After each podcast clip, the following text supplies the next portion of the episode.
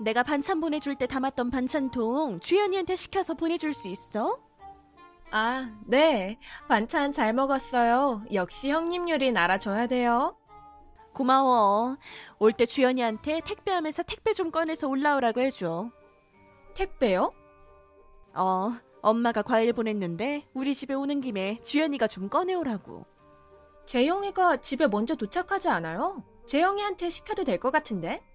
재영이는 힘이 없어서 못 들어. 여자애잖아. 우리 주연이도 여잔데.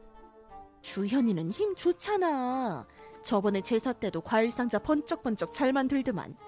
우리 재영이는 너무 힘이 없어. 팔도 얼마나 얇은지 툭 치면 부러질 것 같다니까. 아, 알겠어요. 그냥 제가 갈게요. 귀찮게 왜 직접 와? 주연이 시키면 되지. 주연이 취직 준비 중이라 요새 바빠서요. 스트레스도 많이 받고요. 체력도 많이 안 좋아졌어요. 제가 하면 되죠. 주연이 졸업반이지? 우리 재영이도 내년이면 취직 준비해야겠네. 그러네요. 한 살 차이라 시기가 다 비슷하네요. 그래. 언제 올 거야? 지금 바로 갈게요. 알겠어. 택배 좀 부탁할게. 네. 형님, 어머니 이사하시는데 형님도 오시죠? 응. 근데 난 당일날밖에 못 갈 것 같아. 전날 중요한 선약이 있어서. 올케가 전날에 이사 준비 좀 해줘. 이사 당일날은 나도 도와줄게. 헐, 어쩌죠? 저도 전날 병원 예약이라서 못 갈 것 같은데. 남자들만 보내면 제대로 이사 준비 못할 게 뻔한데. 그럼 주연이라도 보내서 도와주라고 해. 그래야겠네요. 재영이도 그때 시간 되죠? 재영이? 재영이는 도움이 안 돼서 안 보내는 게 나을 것 같아. 그래도 없는 것보단 낫죠. 주현이면 충분해. 주연이 일 잘하잖아. 애가 똑 부러 져서 혼자서도 충분할 거야. 재영이는 힘도 없고 그런 거 해보지도 않아서 가면 집만 돼. 형님, 너무 하신 거 아니에요? 뭐가? 형님은 맨날 우리 주연이만 일 시키는 것 같아요. 우리 주연이가 무슨 가사 도우미예요?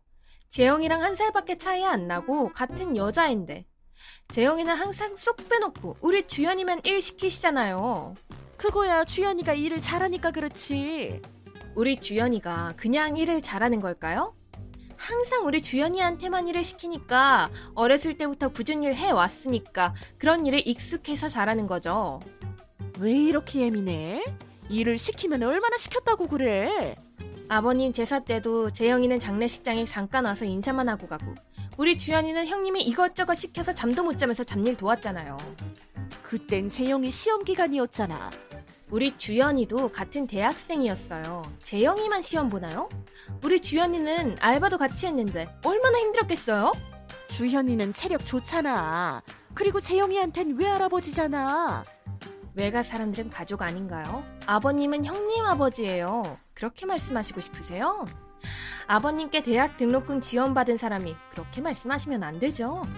볼케, 오늘 왜 이래? 재영이는 약골이라서 그런 일 못해.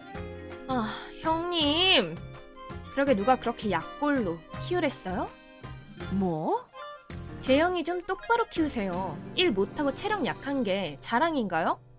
그 나이 먹고 할 줄 아는 거 없는 게 그렇게 당당하게 말할 내용인가요? 올케, 말 조심해. 제가 말 조심하기 전에 형님 행동을 조심하셨어야죠. 뭐? 재영이 알바 구할 때마다 일 못한다고 알바 잘리고 시간 약속 안 지켜서 알바 잘리고 제 딸이 그랬으면 쪽팔려서 일하는 법을 가르치겠어요. 잘린 게 아니라 자기가 그만둔 거야.